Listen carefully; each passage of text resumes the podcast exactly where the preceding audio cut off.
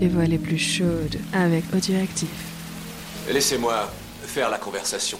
Commencez par dégrafer votre robe. Oh yeah, oh yeah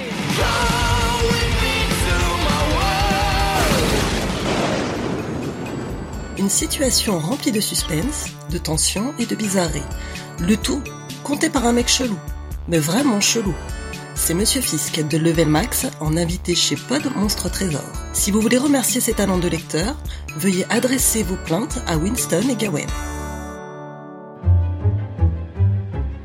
Le vice-président de l'ITO, International Texan Oil, est du genre bien gardé.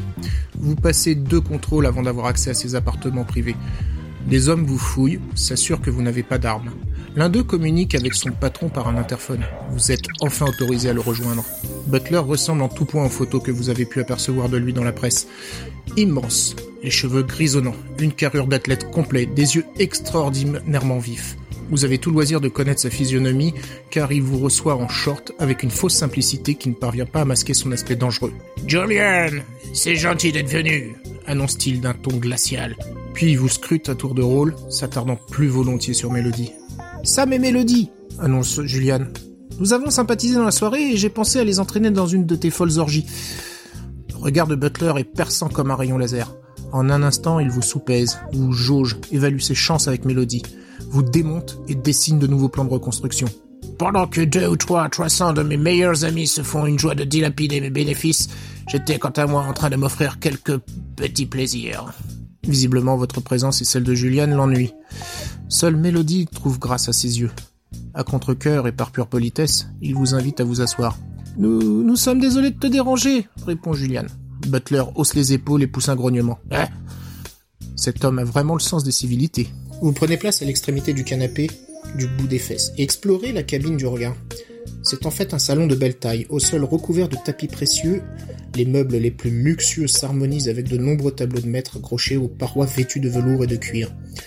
Butler reste debout et continue de déshabiller Mélodie des yeux. Vous êtes charmante, mademoiselle, fait-il d'une voix plus radoucie. Puis à Julian.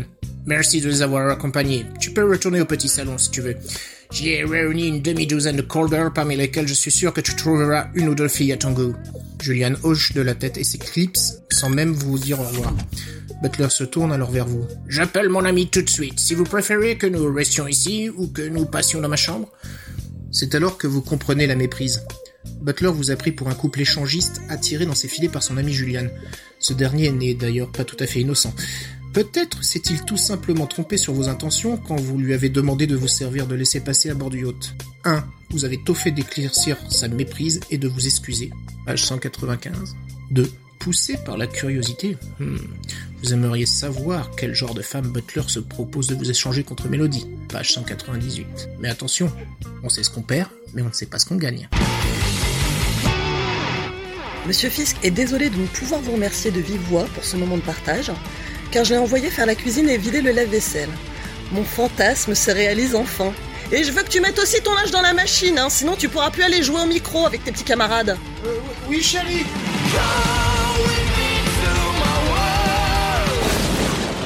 J'en profite discrètement pour vous annoncer que la prochaine lecture sera faite par Winston.